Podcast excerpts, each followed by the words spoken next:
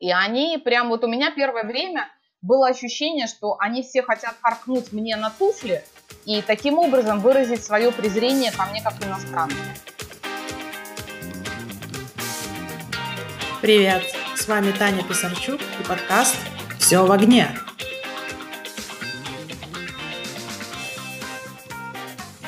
Инесса, здравствуйте. Здравствуйте, Татьяна. Рада, рада вас слышать сегодня. Представьтесь, пожалуйста, для наших слушательниц. Меня зовут Инесса Плескачевская. Я журналист, публицист, писатель. тринадцать лет я прожила в Китае. У меня вообще в общей сложности семь, по-моему, семь книг. шесть из них о Китае. И две сейчас еще лежат и ждут своего издания в издательстве московском АСТ. Отложенные на время эпидемии. Сейчас я пишу новую книгу, уже заканчиваю. Вот тринадцать лет я прожила в Китае, как я уже сказала, и после Китая я живу в Чехии. А последние года два это между Чехией и Беларусью. Mm. Да, я была поражена этой вашей историей. И вообще я, я прочла у вас на сайте, что вы жили в Лондоне, жили в Риге, жили в Пекине, и сейчас вот живете в Чехии. Да, в Лондоне я тоже жила, было дело. Да, такое. Здорово. У меня вопрос. Где вам было сложнее всего адаптироваться? В Китае, потому что э, там ведь все другое. Это если ты живешь там в Лондоне или в Чехии, как сейчас, тебя хотя бы лицо не выдаст. Тебя может выдать твой язык, э, твои привычки. А в Китае тебя с самого начала изначально выдает лицо. И ты никогда не станешь своим э, среди местных. Э, то есть у тебя нет никаких шансов на это. Даже вот наши друзья, у которых китайцы по телефону воспринимали как китайцев, потому что у них был настолько прекрасный язык. При встрече испытывали культурный шок, потому что оказывалось, то есть картинка, понимаете, была совершенно другой. По телефону это китаец, а при личной встрече совершенно нет. То есть вот эта вот вещь, что ты никогда не станешь своим, и ты не можешь затеряться в толпе, в принципе, она, конечно, достаточно сложная для, для вот... начало и, скажем так, для спокойной, комфортной жизни. Но потом со временем ты к этому, не то что ты к этому привыкаешь, но ты это принимаешь. Вообще, когда живешь в Китае, многие вещи тебе просто приходится принимать со временем. Потому что если ты не сможешь их принять, то тебе придется уехать. Да, я согласна. Я жила в Китае с две тысячи первого по две тысячи третий год, два года. И я вообще согласна с тем, что вы говорите. Это те, то время, это было время, когда на белых людей показывали пальцем на улице, э, постоянно смотрели, сворачивая шеи на нас. Э. Знаете, насколько мне говорят мои друзья, которые живут в Китае сейчас, э, на белых людей сейчас показывают пальцем. Вот прямо Ничего сейчас. Не поменялось. Нет, нет, там, там совершенно, вот прямо сейчас там совершенно другая э, история, потому что Китай очень хитро перевел стрелки на тему, на тему эпидемии коронавируса. Сейчас э, иностранцы считаются людьми, которые завозят коронавирус обратно в страну, и поэтому сейчас очень сильные ксенофобские настроения именно в этот конкретный момент. Вот буквально вчера я разговаривала со своей подругой, которая живет в Пекине, и она говорит, я, говорит, не хочу выходить на улицу, потому что это будет портить мне настроение, потому что люди буквально тычут себя пальцами и говорят «иностранец, иностранец». Это очень неприятно. Согласна. А вы говорите по-китайски? Ну, то, что называется эдиндер. Если бы мы с вами были в Пекине, у вас было бы совершенно четкое убеждение, что я говорю по-китайски. Но я-то знаю свои, свои границы, свои ограничения, поэтому, поэтому скорее нет, чем да. Но на улице не пропаду. Ваш китайский, ну, вы хватает для того, чтобы там, я не знаю, в магазине пообщаться... Или там билет купить на поезд?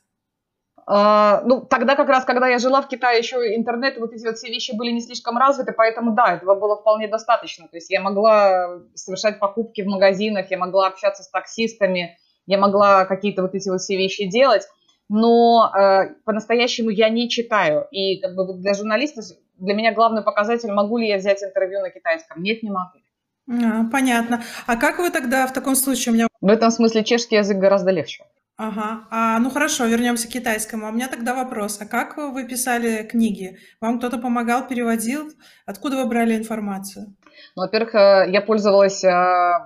Очень много у меня было англоязычных источников, потому что и сами китайцы тоже переводят на английский язык достаточно много.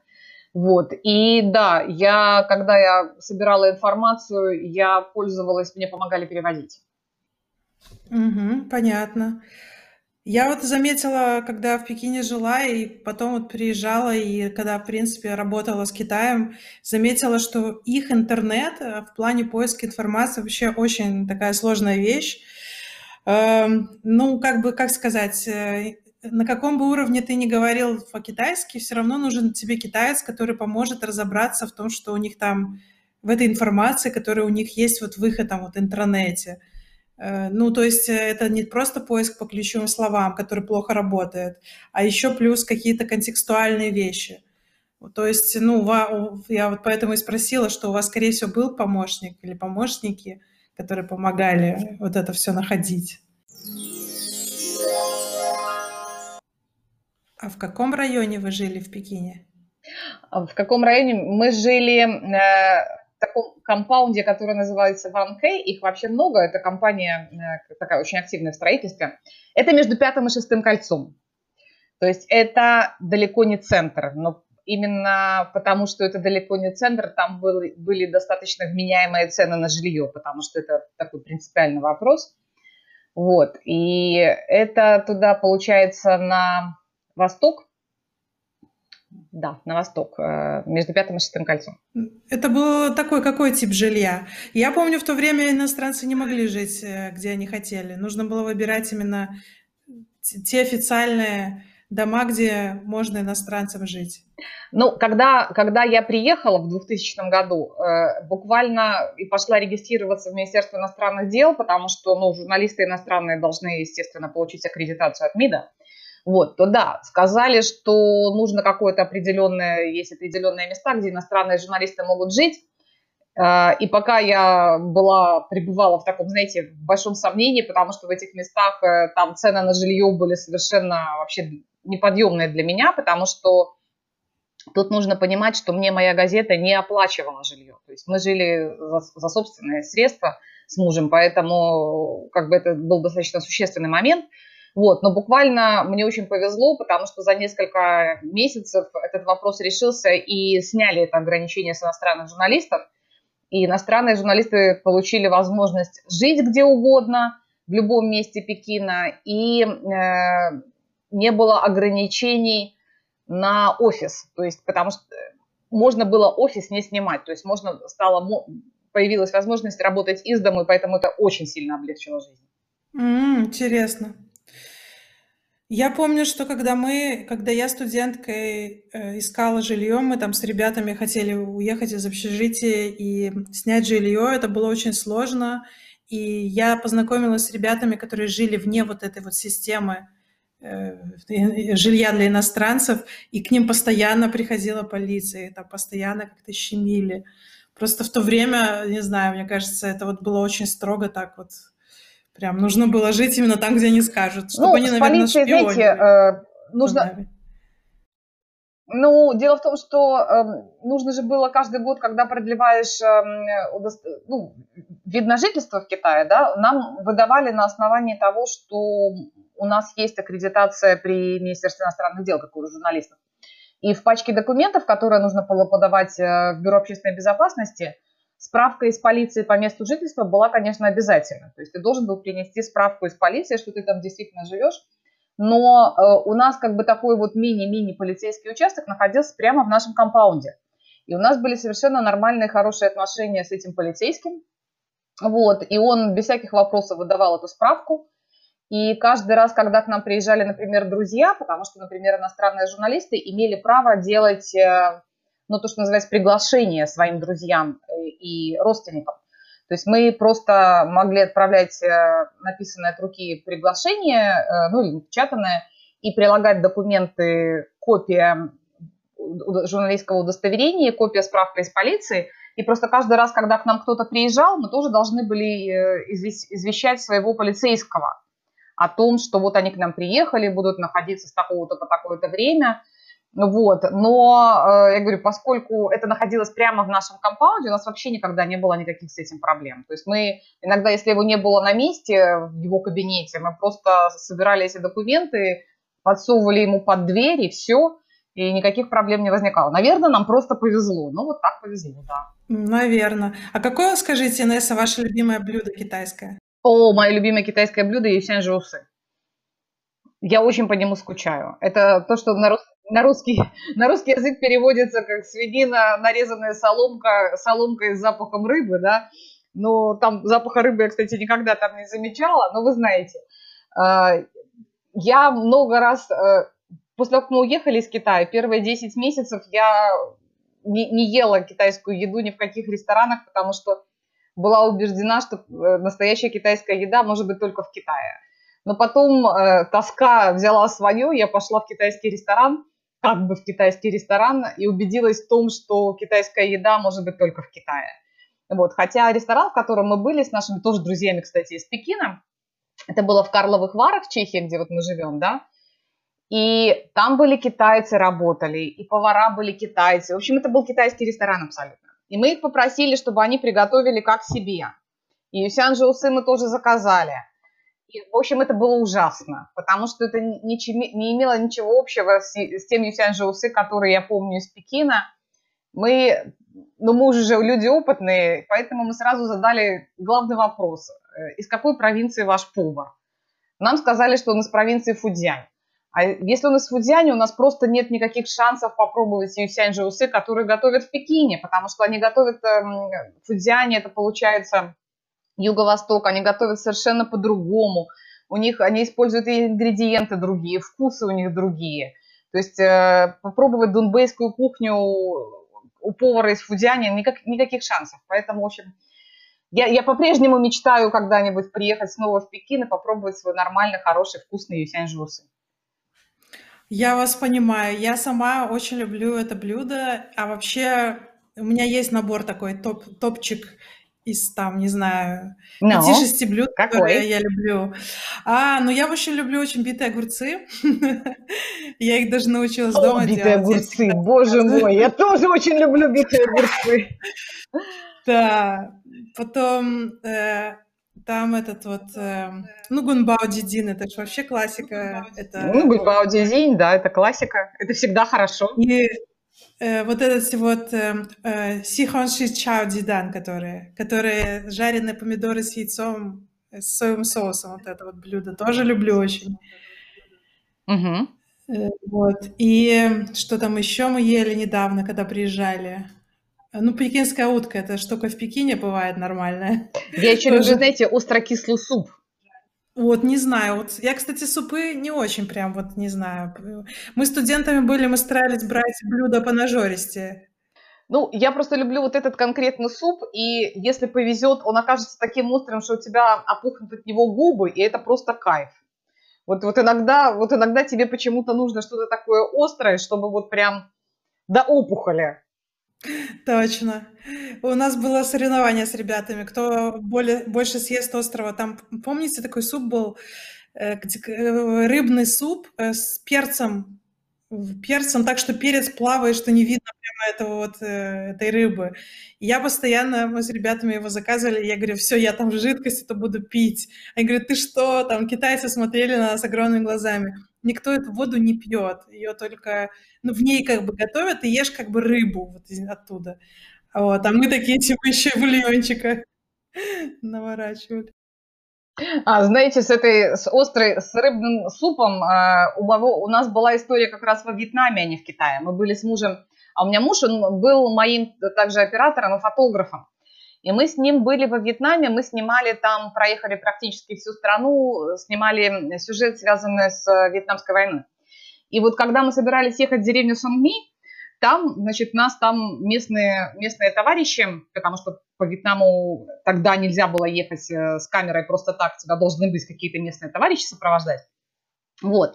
И местные товарищи нас отвели в ресторан, и, в общем, там была вот эта вот рыба в супе, а у меня муж, у него очень чувствительный желудок, я могу есть вещи гораздо более острые, чем он. Вот. И он, как, к большому несчастью для себя, что-то там зачерпнул со дна. Он просто видел, что вьетнамцы, которые с нами, они совершенно спокойно это едят и еще каким-то красным перцем закусывают в прикуску. Вот. И когда он зачерпнул со дна этой рыбки, вот, он, он потом раз, он минут сорок не мог разогнуться, он говорит, и я просто чувствовал вот каждые полсантиметра, как этот перец у меня, говорит, двигается к желудку, говорит, я прочувствовал вот всю вот эту вот дорожку, которую он шел, и единственное, о чем он волновался, ну, как нормальный человек, который ценит свою работу и любит свою работу, он волновался только о том, чтобы он смог разогнуться к тому моменту, когда мы приедем в деревню Сонгми. Вот, и, к счастью, это случилось. А еще с острыми блюдами у нас была история, мы были в провинции Хэнань, китайской, да, уже в Китай возвращаемся, и э, а Мао Цзэдун, как известно, который сказал, что не любит, кто не любит острое, тот не может быть революционером, вот, там каждая провинция, в которой Мао Цзэдун хоть когда-то был, значит, у нее обязательно есть любимое блюдо Мао Цзэдуна. И вот я помню, нам в какой-то деревне в этой провинции Хэнань э, при, принесли на стол, сказали, это любимое блюдо Мао Цзэдуна. И там были э, маленькие такие зелененькие перчики. И я, в компании у нас был мой друг, очень хороший польский журналист. Вот, и я ему сказала, Томаш, не ешь это. Говорю, я вот просто вижу по внешнему виду, что не надо это есть. Но Томаш, как и большинство журналистов, они любопытные во всех смыслах. Я тоже очень любопытна, но, но я видела, что это есть нельзя. Томаш съел. По-моему, он три дня следующие не мог закрыть рот просто. Он просто не мог закрыть рот, потому что э, это, был, это был такой выброс, я не знаю, остроты, что он пытался глушить это всем, но, как известно, водой это лучше не глушить, хотя бы молоком, но ему не помогло. Говорю, он три дня не мог закрыть рот. Ну, там вот не только рот, дело. Там рождение дракона конкретное потом, через день, в таких случаях. Да, острая пища – это круто. Ну, кстати, вот во Вьетнаме вы сказали, немного, меня это немного удивило, потому что во Вьетнаме обычно пища подается без специй, но очень нейтральная, а острая добавляется уже потом по вкусу. Ну, значит, но это здесь, на севере. Если вы были на юге… Ну, значит, там так повезло. Да, либо вам повезло. Но мы были попали. Там, ближе… Вот... к Данангу, там, туда. А, туда. Ну, может, попали на какую-то особенность, они от, от чистого сердца решили вас угостить тем, что сами О, да. любят. Чистое сердце мы оценили настолько, что ничего им не сказали, потому что, слава богу, через сорок минут муж смог разогнуться. Ой, да. Ой, интересно. А скажите, вот у вас, вы сказали, что у вас, у вас семь книг о Китае. Какая самая любимая? Ну, я даже не знаю, обычно писатели говорят, что последняя, вот, но последняя еще не вышла, просто потому что вот сейчас в издательстве АСТ они сказали, что в связи с эпидемией они полагают, что не время издавать книги о Китае, никто их не будет покупать, и, к сожалению, это отложено все на неопределенный срок, поэтому моя любимая та, которая вот должна выйти. Но она состоит из, я уже начиная с две тысячи пятого года, каждую неделю, практически каждую неделю в своей газете пишу колонку. Вот. Она причем, я сама выбираю тему, это может быть о чем угодно, на тему «Что вижу, то пою». И вот с две тысячи пятого по две тысячи тринадцатый год практически все мои колонки еженедельные были о Китае. Я писала вот... о том, что меня удивляет, о том, что здесь другое, о каких-то там традициях, обычаях, обо... ну, в общем, обо всем. И э, если без ложной скромности, то я полагаю, что я для белорусов открыла Китай очень много. Потому что до сих пор люди, которые приходят на мои встречи вот, э, с читателями, которые, которые у меня проходят достаточно, скажем так, регулярно, они рассказывают мне одну и ту же историю про то, что они когда-то, когда эти колонки начали выходить, что люди как-то так, им это понравилось, что многие стали вырезать их и складывать в отдельную папочку. Для меня это, конечно, большая радость и большая честь, я бы сказала даже, слышать и знать об этом. И вот э, многие из этих колонок я собрала и вот э, в отдельную книгу, которая вот лежит и ждет своего часа сейчас в московском издательстве АСТ. Э, это, то есть я ее сделала то есть по принципу «Китай, как тут выжить?». То есть вот эти вот все вещи, которые удивляли, шокировали и потрясали меня, когда, когда я только туда приехала и только обживалась. Вот, поэтому я думаю, что это будет э, интересная книга. Я надеюсь, что она выйдет. Вот, а из тех, которые уже вышли... Я думаю, очень. Я надеюсь, да. А из тех, что вышли, конечно, «Поднебесная страна». Это самая первая моя книга была, она была издана в Минске в две тысячи втором году, и я ее написала, знаете, вот, а я приехала туда в двухтысячном, да, то То есть я ее написала вот в период, вот вы поймете меня, Татьяна, в период острой влюбленности в Китай, да, то есть когда вот ты приехал, и тебя вот эти вот вещи, да, да, вот первые вот полтора года, вот я ее и написала, то есть когда тебя вот это вот все потрясает и, и очень многое восхищает. Потому что э, сейчас бы я эту книгу, конечно, э, или не написала вообще, или написала бы совершенно по-другому, потому что э, влюбленность-то острая проходит потом, да, включаются мозги, и ты начинаешь э, от, от, относиться и к людям, и к странам э, менее эмоционально и более разумно, более критически. Потому что сейчас я к Китаю, я его по-прежнему люблю, но отношусь к нему, скажем так, достаточно критически тоже. Вот. И поэтому, конечно, «Поднебесная страна» вот такая книга, но я, у нее есть второе издание. В две тысячи, в две тысячи, по-моему, семнадцатом году я подготовила ее, расширила, дополнила, внесла какие-то новые вещи, и она вышла уже в Москве в издательстве «Шанс». Вот, она сейчас продается и в, в «Лабиринте», то есть в Беларуси ее купить практически невозможно, в Беларуси ее нет, а в России она продается. Вот, и вот это, конечно, книга, которая мне очень дорога. Именно потому, что она, понимаете, она свидетель моей вот этой вот острой влюбленности. Да, я очень понимаю. Да, очень понимаю вас. И насчет второй книжки, про которую вы говорили в самом начале, тоже я вообще думаю, что этот формат истории про страну, это очень классный формат. Очень классный в том плане, что он близок к людям, потому что он откровенный, такой вот, ну, простой такой. Люди ценят вот это вот, открытость и простоту, и честность вот эту вот, да. Я сама да, хотела... Да, и очень многим на самом деле интересно как бы все на собственном опыте. Вот, вот, э, когда ты ходишь и рассказываешь, вот знаете, вот я была в бассейне, да, когда там в Пекине, вот в нашем этом Ванькэ, в нашем комплексе там есть бассейн, и первые разы, когда я там была, меня, конечно, потрясало, что китайские женщины, не молодые в основном, потому что молодые работают, не молодые, значит, занимаются собой. Вот они в бассейне ко мне подходят, смотрят на меня, то есть они подходят близко, то, что мы называем личное пространство, да, заходят, и они тебя рассматривают, но только что некоторые даже и пальцем дотрагиваются, да, то есть то ли они хотят убедиться, что ты действительно вот такая натурально белокожая. Потом, ну, у нас же совершенно... разные традиции в каких-то там гигиенических правилах, да, то есть они, поэтому, а когда ты стоишь в этой душевой, в этой раздевалке голый, так же, как они, они с большим интересом тебя рассматривают, с большим прям. Очень, очень неуютный этот интерес, но я всегда исходила из того, ну, они же как дети, им же, они же не желают тебе зла, они же нормально, им просто интересно, может, они не видели, может, ты вообще первые на стороне своей жизни, это же какая ответственность. Да-да-да, я вспом... вспомнила, как я в бассейн ходила, все то же самое. Подходит и пальцем в пах прямо трогают.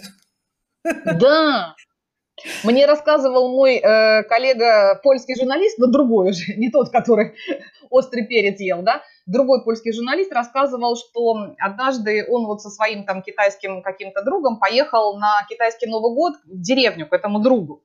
Вот, ну, кроме того, что, конечно, вообще само присутствие вот этого вот белого лаувая иностранца вызвало огромный интерес всей деревни, он говорит, я никогда не был в такой ситуации, говорит, я не то что был звезда, я был вообще суперзвезда, то есть вся деревня за мной ходила, да, то есть все, в общем, толпами они ходили, смотрели, как он ест, как он разговаривает, это же надо, он и ест, как мы там, говорит, ну, самый тяжелый был момент, когда ввиду отсутствия, значит, там каких-то туалетов в доме, он пошел в общественный туалет. Говорит, и все вот эти вот мужики ломанулись вслед за ним, потому что им очень было интересно понять, как у него, у иностранца белого, это все устроено. Он говорит, это был вообще, говорит, совершенно жуткий момент. Говорит, потому что, ну вот, ну потому что, это же понятно. Ой, про общественные туалеты у меня самые травматичные воспоминания. Это в две тысячи первом году в Китае, в Пекине туалеты были без дверей, и там заходишь, и там сидят эти все женщины на корточках. Туалеты без унитазов, просто дырка. Ну, это вот их стиль. Называется этот их, да, их, да, их, я их знаю. Китайский туалет. Вот, и, и главное, самый, ты заходишь... Э, самый физиологически правильный туалет. Да-да, и ты заходишь в этот туалет, становишься там персоной номер один, они смотрят на тебя, не отводят глаз, ты голову повернешь, они тоже ее поворачивают за тобой. Ну, когда ты начинаешь садиться на, на этот унитаз, этот вот, уже все смотрят только на тебя. Кто не сидит, э, смотрит, звезда, подходит. Я же говорю. Да, кто сидит, встает, кто, там, или голову там это, сворачивает на тебя. Ну, то есть вообще, это было травматично достаточно. Но тут просто всегда э, очень важно, как мне кажется, правильно себя настроить. Это не всегда получается изначально, но именно вот то, что вот мы говорили с вами в самом начале, что Китай и Азия, они учат терпению и выдержке, да?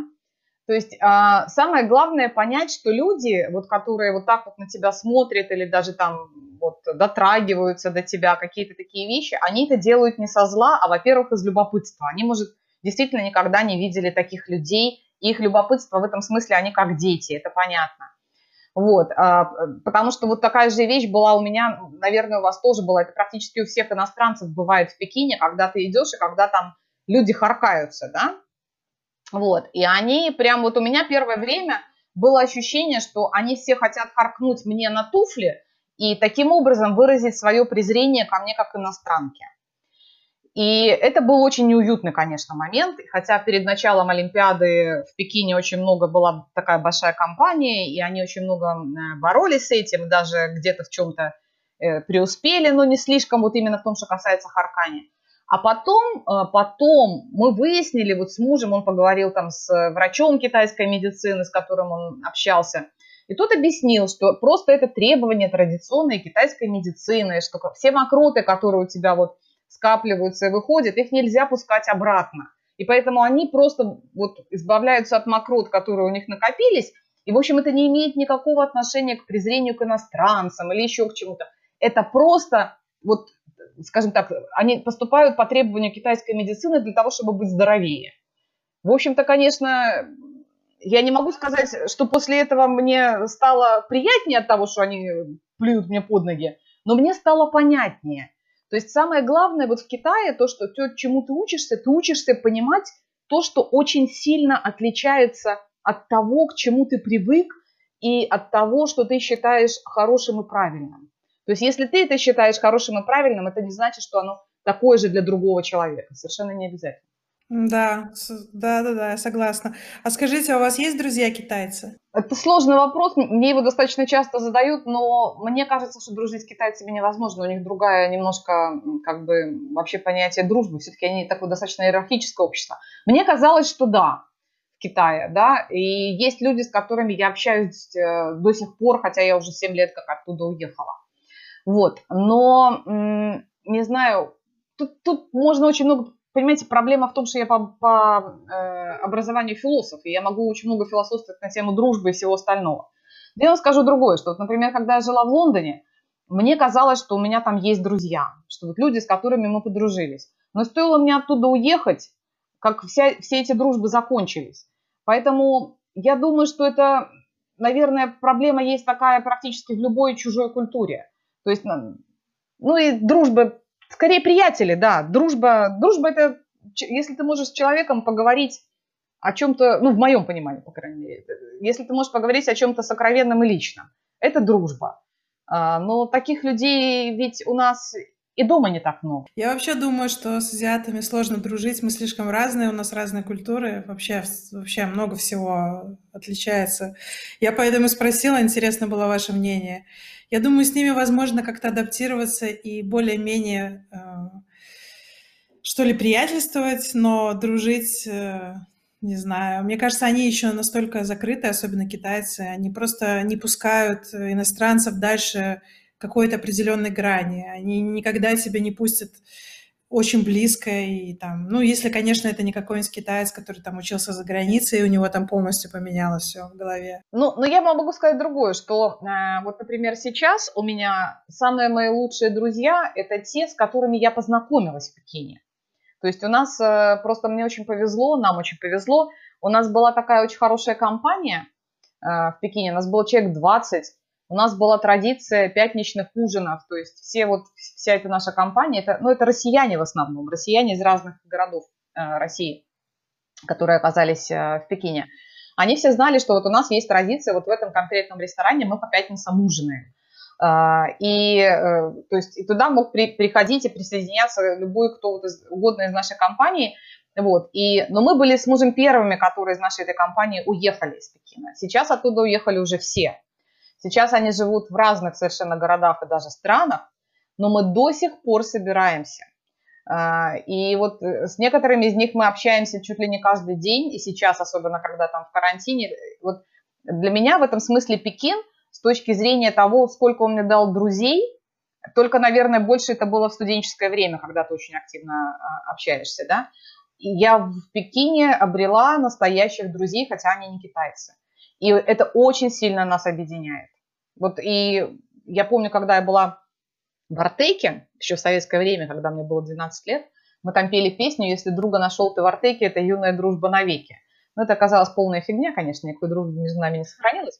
Вот. А вот если друга нашел в Пекине, вот это вот как-то сейчас это есть. Но я думаю, что это потому, что, знаете, все лауваи, то есть иностранцы, которые живут в Пекине, они ощущают какую-то удивительную общность. Потому что, вот, например, столько, сколько я общалась там на английском языке, я после возвращения из Пекина, я столько близко даже не говорила.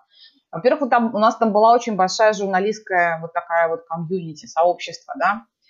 И вот в этом журналистском комьюнити все были совершенно одинаковые.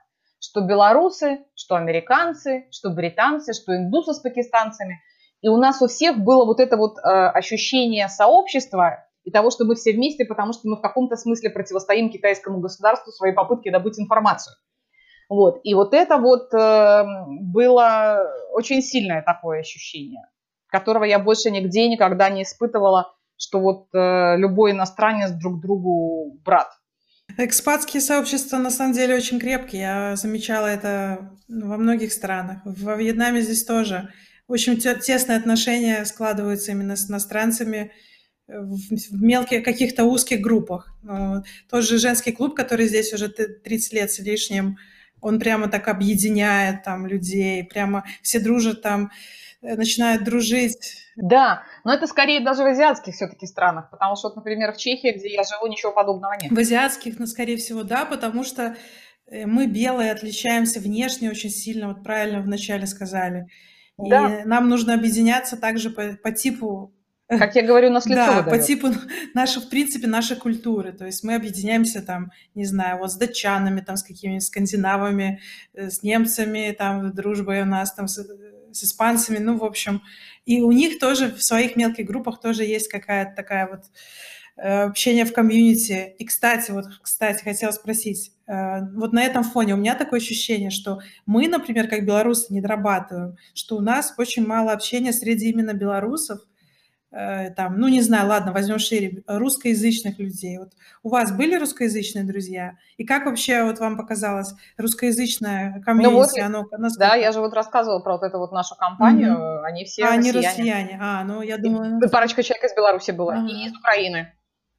Вот самая вот, наша класс. Тесная компания. Да, ну тогда здорово. У нас, например, во Вьетнаме сложно с русскими. Русские держатся очень, не знаю, как сказать, там, независимо, отдельно друг от друга. С подозрением друг к другу. Да, и, и, ну это, это странно, потому что мы здесь все, можно сказать, ну, слабое звено. То есть мы, наоборот, должны друг другу помогать, поддерживать, делиться информацией. Там, ну, вы знаете, я об этом часто думаю, мы с мужем об этом часто говорим, и не можем понять, почему это так. Это вот какая-то, к сожалению, наша такая черта, потому что там те же немцы, те же датчане, там кто-то еще, они будут всегда друг другу помогать по национальному принципу, да. А у нас абсолютно этого не происходит. Больше скажу, там в Пекине, когда там поначалу, особенно когда было там масса всяких разных каких-то ограничений для иностранных компаний, там еще что-то. Те компании, которые это делали, допустим, российские для россиян, у них цены были гораздо, например, выше, чем если обратишься в компанию другой, ну, которая владеет или руководит представитель другой страны. Поэтому в каком-то смысле это... выработала некую настороженность, потому что даже вот у нас сейчас э, с мужем, когда мы знаем, что какие-то там услуги оказывает компания русскоязычная, мы всегда сначала относимся к этому с настороженностью, потому что наш опыт говорит, что У них цены гораздо выше, то есть почему-то по принципу для своих, так почему-то условия хуже. Да. Вот, вот такой момент есть, к сожалению. Да, это странно как-то. Да, здорово, вообще очень интересный разговор. Странно, но факт. Да, интересный разговор был. Я бы хотела вам последний вопрос задать. Я его вообще, этот вопрос задаю всем, потому что моя идея вообще подкаста состоит в том, чтобы делиться нашими знаниями, нашим опытом именно с женщинами и с нашей женской точки зрения. И последний вопрос, я задаю его всем, он завершает разговор. Этот вопрос о том, чтобы вы посоветовали себе шестнадцатилетней. Я, знаете, вот я вам говорила в самом начале, что у меня есть колонка, которую я с две тысячи пятого года пишу каждую неделю, да, и последняя колонка каждого года, она у меня вот традиционно все эти уже, уже почти пятнадцать лет, да, она всегда про счастье. Вот, я каждый год даю, придумываю какую-то, вернее, не придумываю, а у меня рождается какая-то новая дефиниция счастья. И вот недавно э, я писала о том, что э, не надо мечтать, надо планировать. Потому что мечты, это как бы, когда мы о чем-то мечтаем, нам может быть казаться, может казаться, что это что-то, что произойдет, вот, мы можем ждать, что это просто произойдет. Вот если я об этом мечтаю, что я вот там стану великим писателем, и я буду ждать, что это произойдет. Нифига. Вот, нужно планировать. То есть все свои, все, о чем ты вот помечтал, вот я, вот, я хочу того-то, я хочу там стать э, там, бизнесменом, финансистом, актером, я хочу поехать в Японию на цветение сакуры, как вот была моя давняя мечта. Мечтать об этом можно один раз, но если ты будешь все время просто мечтать об этом, это глупо и бессмысленно, потому что нужно на самом деле просто спланировать, что я буду делать для того, чтобы эта моя мечта осуществилась. Но при этом, пока мы это планируем и находимся в процессе, в дороге исполнения этих планов, нужно самому себе понять одну простую вещь, что не все из них сбудутся. И ничего страшного в этом нет. Потому что есть какие-то вещи, может быть, мы слишком о многом мечтаем, может быть, мы замахиваемся слишком высоко. Хотя это прекрасно на самом деле, высокий замах – это прекрасно. Вот. Но просто есть какие-то вещи, которые все равно не сбудутся. Но иногда проходит какое-то время, и ты понимаешь, что значит так надо было. Вот значит, так надо было, потому что вдруг это открывает какую-то другую возможность, какую-то другую дверь, потому что вот эта вот способность принять невозможное, понять, что оно было невозможно или что оно было плохо для тебя, было бы плохо для тебя, это вот, мне кажется, это очень важный, важный навык, который с годами вырабатывается, и с годами он облегчает жизнь очень сильно. Потому что, знаете, это как вот... Как я, например, вот у меня была там какая-то большая очень любовь, да, и она не сбылась. Для меня, я много лет, как, та, блин, долбанная Скарлетт Охара, думала, это же какая трагедия, что у меня это не сбылось, да. А потом прошло какое-то время, ты встречаешь этого человека, и ты думаешь, боже, какое счастье! Вот что-то вот все-таки, вот есть, вот, вот все-таки, боженька, он меня любит, что он меня уберег вот от этого вот. Понимаете, да, вот, вот такие поняла. Вот вещи, то есть... Мечтать надо осторожно. Да, хорошо, я поняла теперь. Более понятно стало. Спасибо, отличный разговор. Спасибо вам большое, Инесса, здорово. Спасибо вам, Татьяна, за такую прекрасную вообще идею. Да, я надеюсь, что нас послушают и как минимум развлекутся от этого всего. Надеюсь, надеюсь. Всем слушающим привет.